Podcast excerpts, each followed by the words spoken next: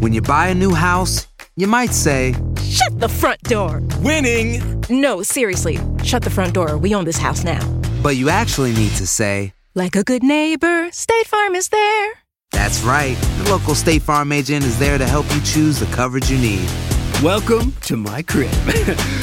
no one says that anymore, but I don't care. So just remember, like a good neighbor, State Farm is there. State Farm, Bloomington, Illinois. When you visit Arizona, time is measured in moments, not minutes.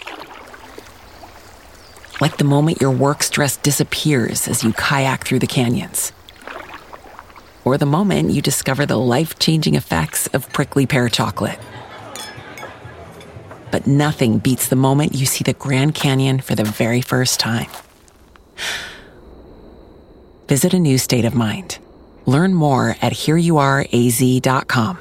¿No se merece tu familia lo mejor? Entonces, ¿por qué no los mejores huevos? Ahora, Egglands Best están disponibles en deliciosas opciones. Huevos clásicos, de gallina libre de jaula y orgánicos de Egglands, que ofrecen un sabor más delicioso y fresco de granja que le encantará a tu familia. En comparación con los huevos ordinarios, Egglands Best contiene la mejor nutrición como 6 veces más vitamina D, 10 veces más vitamina E y el doble de omega 3 y B12. Solo Egglands Best. Mejor sabor, mejor nutrición, mejores huevos. Visita egglandsbest.com para más información.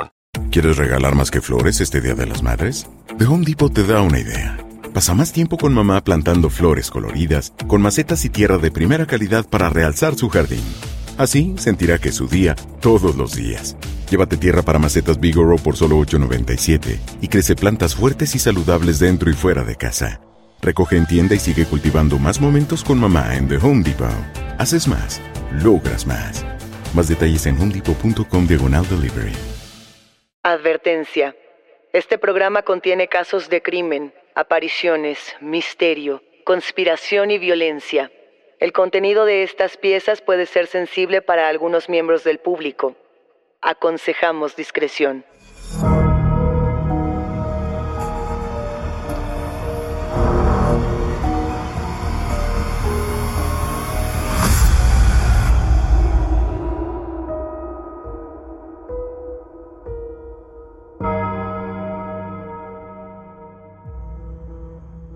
Saludos enigmáticos, bienvenidas, bienvenidos de vuelta a nuestros testimoniales enigmáticos. Este episodio trata absolutamente de ustedes, de sus historias y de aquello que quizá no se atrevían a contar en otro sitio.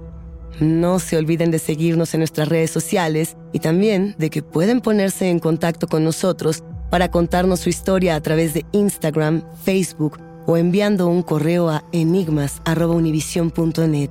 Recuerden que pueden escucharnos a través de la app de Euforia, en la página de YouTube de Euforia Podcast o donde sea que escuchen sus podcasts. Y no, no se olviden de suscribirse o de seguir el show para que no se pierdan ni un suspiro. En esta vida se heredan muchas cosas enigmáticos. Se hereda, por ejemplo, la genética, de familia en familia. Se hereda en muchas ocasiones el dinero, un tema que ha dejado muchos problemas familiares a lo largo de la historia. Y hay quienes dicen que también se heredan las maldiciones. Este es un tema muy relevante para estudiar a lo largo de la historia. Podemos pensar en familias malditas, en estas familias famosas por estas maldiciones que los persiguen de generación en generación. Es el caso, por ejemplo, seguro recuerdan a los Hemingway. Este gran autor Ernest Hemingway se suicida, se quita la vida el 2 de julio de 1961 con una escopeta. Y no fue el único de su familia que lo hizo. Su hermana Úrsula, que también tenía cáncer y mucha depresión, se quita la vida el 30 de octubre del 66 con una sobredosis de drogas. Y así su hermano, el tercer hermano de esta familia, también escritor, se quita la vida en 1982. Eh, de igual manera, la nieta de Hemingway tiene un destino similar. No es la única familia, vamos a estar hablando de este tema porque tenemos esta herencia maldita frente a nosotros y tenemos que hablar de ello. ¿Qué significa y cómo se expresa? Desde ciertas religiones se dice que las herencias malditas pueden durar hasta siete generaciones. Hay quienes dicen que son cuatro generaciones y hay otras personas que lo atribuyen más a actos de brujería o a actos demoníacos. ¿Ustedes qué piensan? Hoy tenemos dos historias únicamente tenemos dos porque les vamos avisando enigmáticos que un enigmático vino a esta cabina a conversar con nosotros para contarnos algo bastante oscuro y para tratar entre todas y todos de analizar qué es lo que le está sucediendo. Pero antes de llegar a ello, vamos a escuchar esta primera historia que nos empuja un poco a conocer lo que pasa con los hijos de los hijos y aquellos entes que los persiguen. Vamos a escuchar esta primera historia de Gabriela. Hola enigmáticos, mi nombre es Gabriela y les quiero contar una historia sobre la maldición que ha acompañado a mi familia por muchos años. Cabe recalcar que esta es una maldición que solo afecta a los hombres de mi familia. O sea, ninguna mujer de la familia nos ha tocado ver lo que les voy a contar, pero sí a todos los hombres. Eh, bueno, esto inicia hace muchísimo tiempo. Cuenta las, los miembros de mi familia que antes todos vivían en un rancho, todos juntos en un rancho. Y de pronto algo empezó a matar a las gallinas del corral. Pensando en qué podría haber sido, era obviamente preocupante porque las gallinas les proveían alimento, ¿no? Recogían los huevos y los vendían también. Y entonces era preocupante que se estuvieran muriendo las gallinas del corral. Y pensando en qué, en qué sería lo que las estaba matando, llegaron a la conclusión de que era un animal. Entonces, eh, pues empezaron a tratar de buscar qué animal era el que estaba matando a las gallinas. Y pues pusieron todos sus esfuerzos en estar vigilando a todas horas. Y cuando encontraron lo que mataba a las gallinas, cuentan que no era un animal, sino una mujer con piernas de ave. Cabe aclarar que esta historia nadie que esté vivo actualmente me la ha contado, más bien es una historia que se ha heredado de generación en generación. A mí me llegó porque mi papá me la contó. Todo esto es del lado de la familia de mi papá. Y a mi papá se la contó mi abuelo y así hacia atrás, ¿no? Es una historia que ha ido de generación en generación y no conocí yo a ningún miembro de mi familia vivo que, que haya estado ahí en el momento de la historia. Pero bueno, se supone que cuando atraparon a esta criatura, esta mitad mujer, mitad ave, ella dijo que iba a maldecir al más pequeño de la familia. Y entonces, pues el más pequeño de la familia en ese momento era mi tatarabuelo. Él era un bebé y dicen que señalaba las paredes y se comportaba como si viera cosas después de que esto pasó. Conforme fue creciendo, le fue dando un nombre a esto que veía y el nombre que le dio fue Lucas. Siempre que lo veía le llamaba Lucas, Lucas y lo describía como una especie de ser borroso que distorsionaba el ambiente, como si estuviera hecho de estática. Entonces, eso lo veía mi, mi tatarabuelo desde bebé y creció con ello. Lo que parece curioso es que todos los demás hombres de mi familia después de él, mis tíos, mi papá, mi abuelo y hasta mi hermano, aseguran que han visto a este mismo hombre borroso. Es muy extraño porque todos los lo describen igual y pues se le ha quedado el nombre de Lucas porque ellos cuentan que cuando le llaman Lucas, este ser se va. Yo reitero que nunca lo he visto porque supongo que porque soy mujer, porque ninguna otra mujer de mi familia lo ha visto, pero sí todos los hombres aseguran que lo han visto. Una vez me tocó ver, que es lo más cercano que yo he estado de Lucas, uh, que mi papá estaba en el auto y comenzó a gritar y a volantear y se estacionó. Y entonces todos nos espantamos y cuando le preguntamos qué pasaba, dijo que Lucas le estaba tapando los ojos y no lo dejaba manejar. Entonces fue algo como muy raro porque yo sé que mi papá no nos pondría en peligro de esa manera por estar jugando con una historia así. Realmente él sintió miedo también de no poder ver y no poder manejar bien. Pero bueno, pues el miembro más pequeño de mi familia que sé que tiene contacto ahora con, con, Lucas es mi medio hermano. Mi medio hermano tiene cuatro años y hace poco me preguntó si yo sabía quién era Lucas. Nunca le habíamos hablado a él de esto, pero pues gracias a eso yo asumí que ya lo había visto. Entonces yo le pregunté que si ya lo estaba empezando a ver y él se puso nervioso y me dijo que no, pero yo sospecho que sí, porque no se había hablado de esto enfrente de él. Bueno, y pues esa es la historia. La verdad es que en los últimos años hemos tratado de tomar esto como broma, ¿no? Se bromea con que Lucas y Creo realmente que es más bien un mecanismo de defensa para poder eh, pues reírnos de esto que pasa, ¿no? Porque realmente sí ha afectado a los hombres de mi familia el tener esta, esta visión de este ser borroso de nuestro Lucas. Y bueno, todos creemos que esta es una maldición real que se derivó de esta historia de cuando hace muchos años esa mujer con piernas de ave mataba las gallinas del corral del rancho de mi familia. Y bueno, esa es mi historia. Espero que les guste a los enigmáticos y a ti, Luisa. Saludos. Gabriela, muchísimas gracias por compartirnos este testimonio. Es emocionante pensar en algo que todas las personas en tu familia y sobre todo todos los varones pueden ver. Yo sé que no es tan emocionante cuando esto causa miedo, cuando causa inquietud, cuando causa inclusive dolor a la familia. Eh, cuéntanos un poco más, nos dejas con muchas inquietudes. De entrada, el origen de esta presunta maldición me parece muy pertinente. Hablar de la brujería, hablar del ocultismo que se vive al sur de México. Cuando pensamos en estas brujas, generalmente tenemos historias al norte de, México, donde pensamos en mujeres con, patas de ave, Pensamos en estas mujeres que de pronto son mitad humanas, mitad animal, que han aterrorizado a tantos varones a lo largo de los años, que eso es interesante. Estas mujeres brujas atacan principalmente tanto a los hombres como a los niños pequeños. Pero eh, eso es por un lado la historia. Por otro lado, esto que llama la atención tiene que ver con el defecto presuntamente congénito, que no sabemos si sí o si no. Nos gustaría preguntarte, Gabriela, si los varones en la familia han visitado, no sé si esto se trate de un oftalmólogo, de un oculista, de un neurólogo, quizá un neurólogo también podría tener información interesante al respecto, pero lo cierto es que una premisa de este tamaño, una visión como esta que nos estás narrando, nos recuerda inclusive a las obras de H.G. Wells, este enorme creador, este enorme escritor que dio paso, por ejemplo, a la historia del hombre invisible que yo sé que esto pareciera una simple película de ficción de los años 30, esta que fue en su momento dirigida por James Whale, pero a mí me parece algo mucho más profundo. Las inquietudes que planteaba en la novela previa, H.G. Wells partían precisamente de ello, de qué pasa con aquellos que no tenemos en nuestro mismo plano y que sin embargo se manifiestan de una u otra manera. Y además, en este caso tan particular, como si fueran estáticas, como si fueran distorsiones.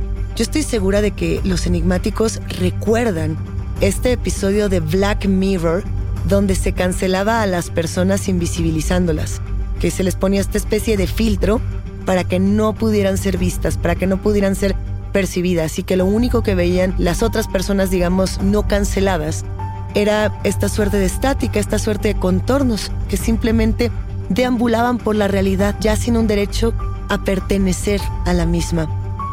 ¿Ustedes qué piensan, enigmáticos? Vamos a escuchar a continuación una historia bastante delicada que por la naturaleza de la misma aconsejamos discreción y además de ello se nos ha pedido esta historia se mantenga anónima, así que trataremos de hacer eso y de distorsionar la voz para proteger la identidad del enigmático que se atreve a platicar con nosotros el día de hoy. Toma aire. Estás escuchando Enigmas sin resolver. Boost Mobile tiene una gran oferta para que aproveches tu reembolso de impuestos al máximo y te mantengas conectado. Al cambiarte a Boost, recibe un 50% de descuento en tu primer mes de datos ilimitados. O, con un plan ilimitado de 40 dólares, llévate un Samsung Galaxy A15 5G por 39.99. Obtén los mejores teléfonos en las redes 5G más grandes del país. Con Boost Mobile, cambiarse es fácil. Solo visita boostmobile.com. Boost Mobile, sin miedo al éxito. Para clientes nuevos y solamente en línea, requiere AroPay. 50% de descuento en el primer mes requiere un plan de 25 dólares al mes. Aplican otras restricciones. Visita boostmobile.com para detalles. ¿Te preocupas por tu familia? Entonces, ¿por qué darles solo huevos ordinarios cuando pueden disfrutar de lo mejor? Eggland's Best, los únicos huevos con ese delicioso sabor fresco de granja, además de la mejor nutrición, como 6 veces más vitamina D, 10 veces más vitamina E y 25% menos de grasa saturada que los huevos regulares, además de muchos otros nutrientes importantes. Así que, dales los mejores huevos. Eggland's Best, mejor sabor, mejor nutrición, mejores huevos. ¿Quieres regalar más que flores este Día de las Madres? The Home Depot te da una idea. Pasa más tiempo con mamá plantando flores coloridas, con macetas y tierra de primera calidad para realzar su jardín. Así sentirá que es su día todos los días. Llévate tierra para macetas Bigoro por solo $8.97 y crece plantas fuertes y saludables dentro y fuera de casa. Recoge en tienda y sigue cultivando más momentos con mamá en The Home Depot. Haces más, logras más. Más detalles en homedepot.com diagonal delivery. Dicen que traigo la suerte a todo el que está a mi lado. Y esa es mi mala fortuna. Basada en el clásico de Juan Rulfo, llega Univisión, El Gallo de Oro. Supongamos que la caponera puede inclinar la suerte a quien ella quiera. ¿Estás tardando en conquistarla? Con Lucero, José Ron y Plutarco Asa. Este gallo está cambiando la vida. En una historia legendaria de amor y azar. No trates de cambiarme, no lo vas a lograr. El Gallo de Oro, gran estreno miércoles 8 de mayo a las 9 por Univisión. Por motivos de seguridad y de confianza con la persona que hoy nos visita en la cabina, vamos a darle un nombre distinto. Hoy se encuentra en Enigma sin resolver Dan para contarnos una historia de maldiciones familiares. ¿Cómo estás, Dan? Muy bien, Luisa. ¿Cómo estás tú? Gracias por venir a esta cabina. Tú y yo nos conocemos de hace un tiempo y, y sé que tienes una historia muy importante, pero no has querido que las personas sepan quién eres. ¿Qué pasa? Bueno, pues me cuesta trabajo contar esta historia porque las pocas personas que la saben siempre creen que es algo de casualidad. La he contado pocas veces, creo que desde que te conozco es la primera vez que te la cuento, pero pues vamos a empezar, ¿no? Dan, ¿a qué te dedicas? Pues yo tengo un restaurante actualmente, lo sigo teniendo desde hace rato. Y es un restaurante que tiene mucho éxito. Es un restaurante que muchas personas conocen. Sí, ya, ya llevamos un rato ahí. ¿Y, y cuál es esta historia? Platícanos. Pues todo comienza cuando yo tenía 25 años. Eh, pues era un momento muy difícil de mi vida porque me encontraba saliendo de la carrera, no tenía trabajo, eh, me encontraba en ese momento solo y pues no veía qué hacer. Eh, por suerte, bueno, por suerte y de suerte en ese momento, eh, pues logré conseguir un préstamo para empezar con mi restaurante. Pero al principio las cosas no iban nada bien, nada bien. Pero en ese momento no le tomé mucha importancia, pues entendía que era normal, ¿no? De todo negocio que comienza. Y las cosas empezaron un día que salimos de fiesta. Salí con todos mis amigos, fuimos a un antro y en eso veo una persona bailando en la pista. Desde que yo llegué me llamó la atención. La vi bailar y dije... Quedaste conmocionado, era, me imagino, una mujer muy hermosa o, o qué, o qué sucedía. Pues eh, la neta yo recuerdo como que era la mujer más hermosa que había visto y no fue tanto su, su, su belleza, sino su actitud que tenía. Era un, de esas actitudes que te atraen, que simplemente no puedes dejar de ver a esa persona. Recuerdo que tenía cabello negro, tenía unos ojos hermosos así, cafés, unos Enormes. labios rojos. Sí, o sea, es de esas personas que llegas a un lugar y las volteas a ver. O sea, no sabes por qué, pero le estás viendo todo el tiempo. Eh, yo en ese momento, pues, no, no es como que no tuviera suerte con las mujeres, pero pues la vi y dije, creo que me tengo que acercar. Ajá. Eh, eh, no fue instantáneo, al transcurso de la noche eh, vi la forma de hablar con ella y ella me siguió, me siguió la plática, todo normal, de hecho nos estábamos llevando muy bien. Que eran como las 3 de la mañana, pues yo ya decidí irme, ya había pasado mucho tiempo ahí Sí. y ella decidió acompañarme, nos fuimos a un hotel. Pues pasó lo que tenía que pasar y ahí es donde todo se empezó a poner muy extraño, la verdad. Eh, empezamos a tener pláticas muy raras de ella me preguntó qué hacía, qué quería hacer. Pues yo, la verdad, se me hizo raro como para un- una persona que conoces una noche, querer conocer tus aspiraciones, todo eso es muy raro. ¿Sentiste que ella estaba muy interesada en ti? O sea, como que realmente quería eh, conocerte o seguir con la relación. Sí, al principio sí, porque Ajá. pues cuando me empezó a preguntar todo eso de, de qué hacía, cuáles eran mis planes, que tal vez hasta este, dónde me veía en tanto tiempo, pues yo le comenté, pues tengo un restaurante y, y me hizo una pregunta y me dice, "¿Y ¿cómo te va? Y yo pues este, sincerándome, le dije, la verdad, ahorita me está yendo muy mal, lo acabo de Ujú. abrir y no veo la salida, tengo deudas, todo eso. Y ella me, me preguntó, tal vez yo lo sentí en, en ese momento como un tono de, de ¿qué harías si? Porque ella me, me comentó, me dijo, ¿qué harías si yo te pudiera dar éxito, dinero o lo que quieras? ¿Ella te estaba ofreciendo En ese- éxito? en ese momento no lo sentí como si me lo ofreciera, Ajá. pero ya después pensándolo, sí era así. Porque ella me dijo, ¿qué harías? Y ella, no, pues la verdad, pues, pues, estaría muy bien, ¿no? Pero ella me dijo, ¿y qué ofrecerías? Yo en ese momento, la verdad, tenía 25 años. Eras muy joven, eras muy, muy joven. Yo quería vivir mi vida, no planeaba tener hijos. De hecho, yo no planeaba tener hijos desde que yo iba en la secundaria, así como de jamás voy a tener hijos. Pasé a la prepa, lo mismo. Pasé a la universidad, lo mismo. Y en ese momento, cuando ella me lo preguntó, así como de qué darías, y yo sin pensarlo dije, pues algo que no me importe. También por esta cuestión como de, tal vez como de religión, no ofreces, como lo dicen las películas, de ofrezco mi alma, ¿no? Tal vez no creamos en eso, pero hay como cierto recato en, en ofrecerla así como si nada. Como muchas veces cuando pensamos que estamos bromeando y decimos eh, al universo, que no se lo decimos ni a un dios, ni a un demonio, ni a nada, como, hijo, si, si consigo esto, eh, de verdad que yo a cambio doy a mis hijos, por ejemplo, ¿no? Que lo dices así tal cual, ¿no? Pero no, realmente no lo piensas, solamente es algo que se dice popularmente. ¿Eso fue lo que dijiste? Eso fue lo que dije. Así pasó, le dije, pues te daría a mis hijos. Así tal cual lo dijiste. Sí, ¿Y qué dijo ella? no dijo nada. ¿Recuerdas cómo se llamaba?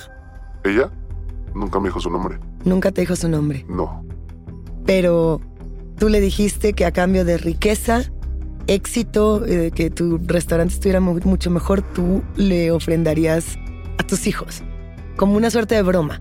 Exactamente en ese momento lo vi como un- una suerte de broma, como lo dices. ¿Y qué pasó? Pues ya después de nos reímos, la verdad, también por eso no lo tomé como tan en serio, sino que nos empezamos a reír. Acabó la noche, nos dormimos y yo nada más desperté con un tirón en la cabeza, así.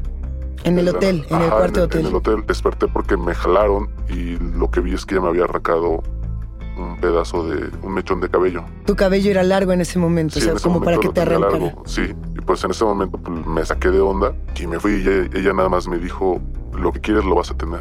Lo que quieres, lo vas a tener. Esa fue la frase. ¿Tú te fuiste del cuarto de hotel o ella, o ella se fue? No, yo me fui. Ella se quedó ahí, Sí, lo noté como una agresión y me paré y me fui. por supuesto. ¿Y, y volviste a saber de esta mujer? ¿Pasó algo más? La verdad es muy extraño porque ya nunca supe de ella. También entiendo que en la ciudad es muy difícil encontrarse una persona dos veces, pero lo que se me hizo más raro es que hablando con mis amigos, ellos me dijeron que ni siquiera vieron a qué hora me fui o si me fui con alguien. Simplemente me dijeron que aproximadamente a las 5 de la mañana ellos se dieron cuenta que yo ya no estaba. O sea, para, para entender eh, en dónde estamos con esto, Dan. Conoces a una mujer, se van juntos, solo esta noche. Ella te ofrece dinero a cambio de tus hijos, si no me equivoco, o solamente lo deja planteado como una posibilidad, pero la descubres cortándote el cabello mientras duermes. Y nadie más tiene ningún, digamos, testimonio, no tienen manera de saber quién es ella. Sí. Es, es lo que digo de... Es muy raro, Es sí. muy raro lo como pasó. O sea, desde el momento en que alguien... Yo no sé mucho de... Y no me he puesto a investigar, la verdad. A veces hasta me da miedo investigar de estas cosas ritualísticas. Pero ya en el momento donde alguien te arranca un mechón de pelo, yo sé, por la cultura popular y todo eso, sabemos que es algo que significa o sirve para ese tipo de cosas. Sí, que, que lo hemos platicado aquí en Enigma sin resolver. No tiene tanto que ver con para el uso que se le dé de manera ritual, sino desde el símbolo de, de quitarle el cabello a alguien. Es una manera de, de poseerle o de tomar su, su esencia, ¿no? Como de decir, tú me perteneces de una u otra manera, ¿no? Que eso ya desde el símbolo es muy fuerte. Sí, es en ese momento, pero en ese momento la verdad solo pasó a cuestión de risas y pues qué mal te fue en la noche, ¿no? De, Y ya. de conseguiste una loca. ¿Y qué pasó entonces? ¿La volviste a ver ya no, nunca más? No supe de ella y la verdad no empecé a conectar las cosas hasta mucho tiempo después. Yo creo que fue después de esta ocasión que yo la vi, que al cabo de un año, entre un lapso de un año, seis meses, el restaurante empezó a hacer lo que ahora ya conoces. Empezó a levantar, tuve la oportunidad de ampliarlo. Un lugar enorme, por cierto, hay que decirlo, muy bonito. Mucha gente empezó a ir, o sea, personas que jamás habían parado ahí o pensaban que se iban a parar, empezaron a acudir ahí, empecé a salir este, en diferentes medios del, del, del circuito culinario, empezaron a conocerlo y me empezó a ir sumamente bien.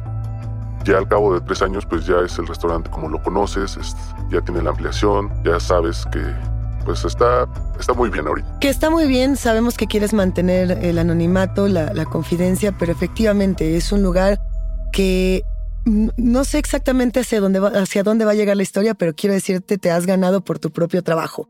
Y eso es muy importante, lo has hecho con tus propias manos y admiramos mucho eh, justamente ese crecimiento. A la par de ese crecimiento, me imagino que pasaron otras cosas en esta historia. Pues sí es donde empecé a relacionar todo lo que pasó esa noche, empieza como a tomar sentido tiempo después. Lo de mi restaurante, pues como dices, siempre he sido una persona muy entregada, empecé a trabajar, empecé a hacerlo bien, eh, aguanté lo que tuve que aguantar para que todo estuviera bien y pues por eso no se me hizo tan raro. Pero las cosas que pasaron después son las que en, en verdad me pusieron a pensar qué pasó esa noche. Tú eh, estás casado, eres una persona felizmente casada. Actualmente sí.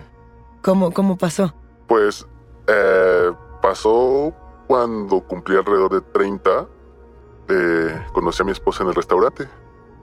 Un día llegó a comer, eh, la vi y pues casi fue instantáneo cuando sabía que me tenía que acercar, conocerla. Ella también me vio y ya después de varias ocasiones que empezó a ir, pues empezamos a hablar, empezamos a jugar con, con esas cosas de quiero conocer al chef o quién me cocinó esto. Eh, estuvimos alrededor de tres años como novios. Ya después decidimos casarnos y fue una boda. La recuerdo, la recuerdo con mucho cariño. Fue una gran boda. Nos fuimos de luna de miel. En ese entonces ella tenía el sueño de ir a Grecia. Desde que la conocí me dijo que ella quería, no lo quería conocer como de luna de miel, pero ella quería conocer Grecia. Y fue una sorpresa que le di cuando nos casamos, que nos fuimos allá de luna de miel. Y pues hasta ahí todo bien, todo normal. Todo estaba bien, eran felices. Sí. Después de eso estuvimos, nos casamos y estuvimos, bueno, decidimos no intentar tener hijos hasta después. Claro. Pasó un año y fue cuando, cuando empezó ahí algo raro. Nosotros estuvimos intentando tener hijos alrededor de seis meses, pero no lográbamos nada. Entonces acudimos a una clínica de fertilidad, me hicieron exámenes a mí, le hicieron exámenes a ella y nos dijeron que no había ningún problema con los dos, que estábamos enteramente sanos, que estábamos a buen tiempo y que solo era cuestión de tiempo, que teníamos que esperar y seguir intentando. Lo logramos, logramos este, quedar embarazados. ¿Y qué pasó? Eh, al quinto mes tuvimos un aborto. ¿Cómo se sintieron ustedes? Pues la verdad, después de tanto intentarlo y la ilusión que ya tenía mi, mi pareja, fue difícil, fue muy difícil. Fue, fue traumante, o sea, yo pasé de no querer tener hijos a, a quererlos tener con esa persona y de intentarlo y lograrlo y perderlo así, fue muy difícil. ¿Decidieron seguir intentando después de esto? Pasó, pasó un año, tomamos como ese año de descanso, de pensar y, y sí, lo intentamos de nuevo. Eh, fue diferente, pero, o sea, todo iba normal. Y cuando nació, mi segundo hijo tuvo un fallo en el corazón y murió a los cuatro meses. A los cuatro meses. Sí, nació con un mal congénito en el corazón. Y afortunadamente tuvieron la oportunidad de compartir con él eh, el, breve momento de su vida y de darle todo su, su amor y todo su cariño. Sí, la verdad, mm, es algo que ya sabíamos desde que nació, de que iba a tener problemas, pero no pensamos que iba a ser. Pensamos que íbamos a tener la oportunidad de arreglarlo o de hacer algo. Esta, esta segunda pérdida, que me imagino fue aún más difícil, aún más dolorosa que la anterior, ¿cómo los puso ustedes como pareja? Fue muy difícil, de hecho casi estuvimos a punto de divorciarnos. Fue muy difícil, logramos todavía salir, salir a flote de eso y todavía decidimos intentarlo otra vez. Nos quisimos dar la oportunidad de verdad de sabíamos que no había nada malo con nosotros. Entonces, mi esposa también empezó a creer que era por su edad. Cuando tuvimos a nuestro segundo hijo, ella tenía 35 años. ¿Ella es mayor que tú, Dan? Ella es mayor que yo, por tres años. Ella, ella pensaba que era su edad, se estaba culpando de que si lo hubiera hecho antes, de si no hubiera esperado. Pero yo le decía que son cosas que pasan y, y también por eso seguíamos al pendiente de cuidarnos, de hacer las cosas bien. Pero en ese lapso de estar mal, ella y yo decidimos ahora sí pausar y no pensar en tener hijos. Solo pensamos en estar ella y yo bien y lo que pase después ya sería otra historia, ¿no? Y, aquí la historia da un giro muy interesante, Dan, porque eh, algunos de nosotros conocimos a tu tercer hijo. Sí, esa es, esa es la parte donde ya de verdad recapacité en qué estaba pasando. En ese lapso de que estábamos bien, no intentamos tener hijos, pero pasó. Igual ella estaba súper asustada por lo mismo, estuvimos más al pendiente en todo. Y nació, nació. Nació sano, todo bien, todo bien hasta, hasta ese día. Eh, todavía estuvimos mucho tiempo con él. Es lo que agradezco de que tuvimos mucho tiempo para compartir con él. ¿Cuántos años? Cinco años.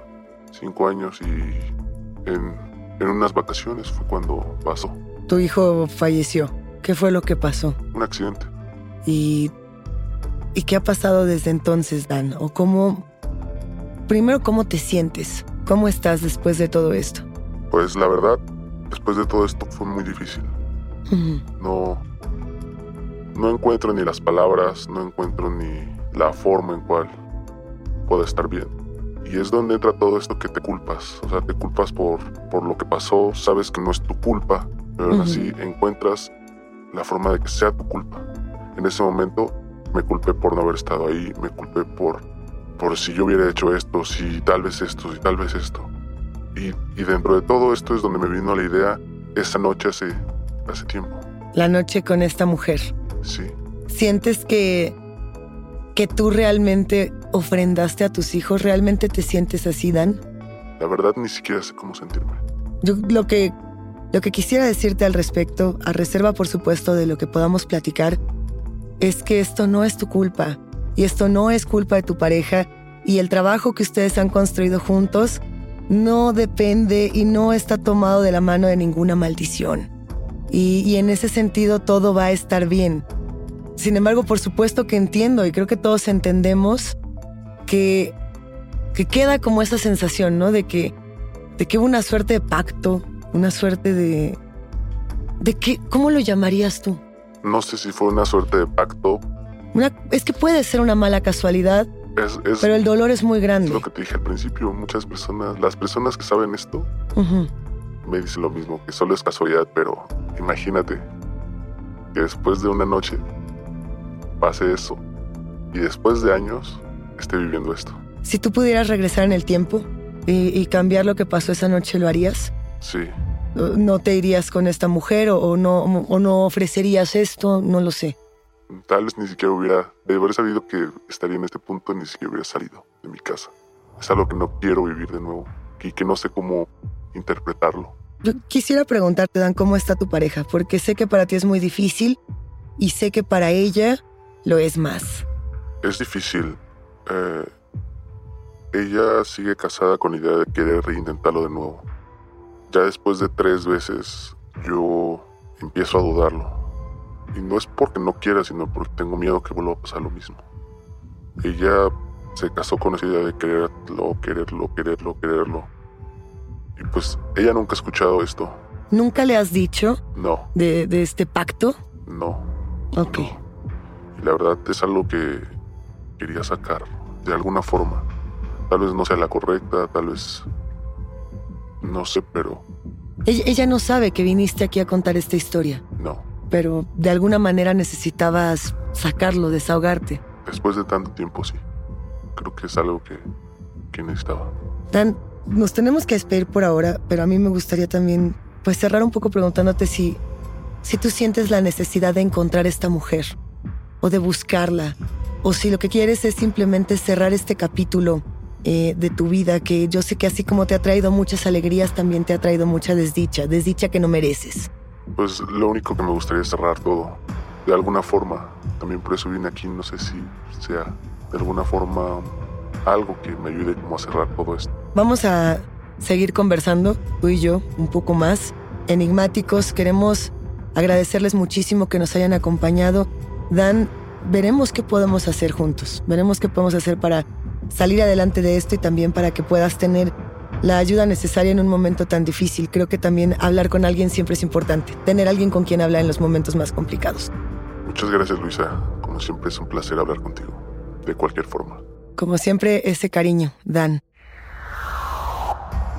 Hasta aquí llegamos con los testimonios. La invitación queda abierta para ustedes, quienes construyen este podcast, a que nos compartan sus voces en enigmas.univision.net y nuestras redes sociales. No se olviden de seguirnos ahí mismo. Y recuerden que pueden escucharnos en la app de Euforia, en la página de YouTube de Euforia Podcast o donde sea que escuchen sus podcasts. Denle follow o suscríbanse al show en donde sea que nos escuchen y así no se pierden ni un momento de Enigmas sin resolver.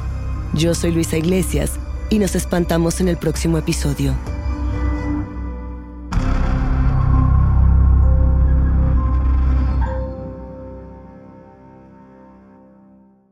¿No se merece tu familia lo mejor? Entonces, ¿por qué no los mejores huevos? Ahora, Egglands Best están disponibles en deliciosas opciones. Huevos clásicos, de gallina libre de jaula y orgánicos de Egglands, que ofrecen un sabor más delicioso y fresco de granja que le encantará a tu familia. En comparación con los huevos ordinarios, Egglands Best contiene la mejor nutrición como 6 veces más vitamina D, 10 veces más vitamina E y el doble de omega 3 y B12. Solo Egglands Best. Mejor sabor, mejor nutrición, mejores huevos. Visita egglandsbest.com para más información. ¿Quieres regalar más que flores este Día de las Madres? The Home Depot te da una idea. Pasa más tiempo con mamá plantando flores coloridas, con macetas y tierra de primera calidad para realzar su jardín.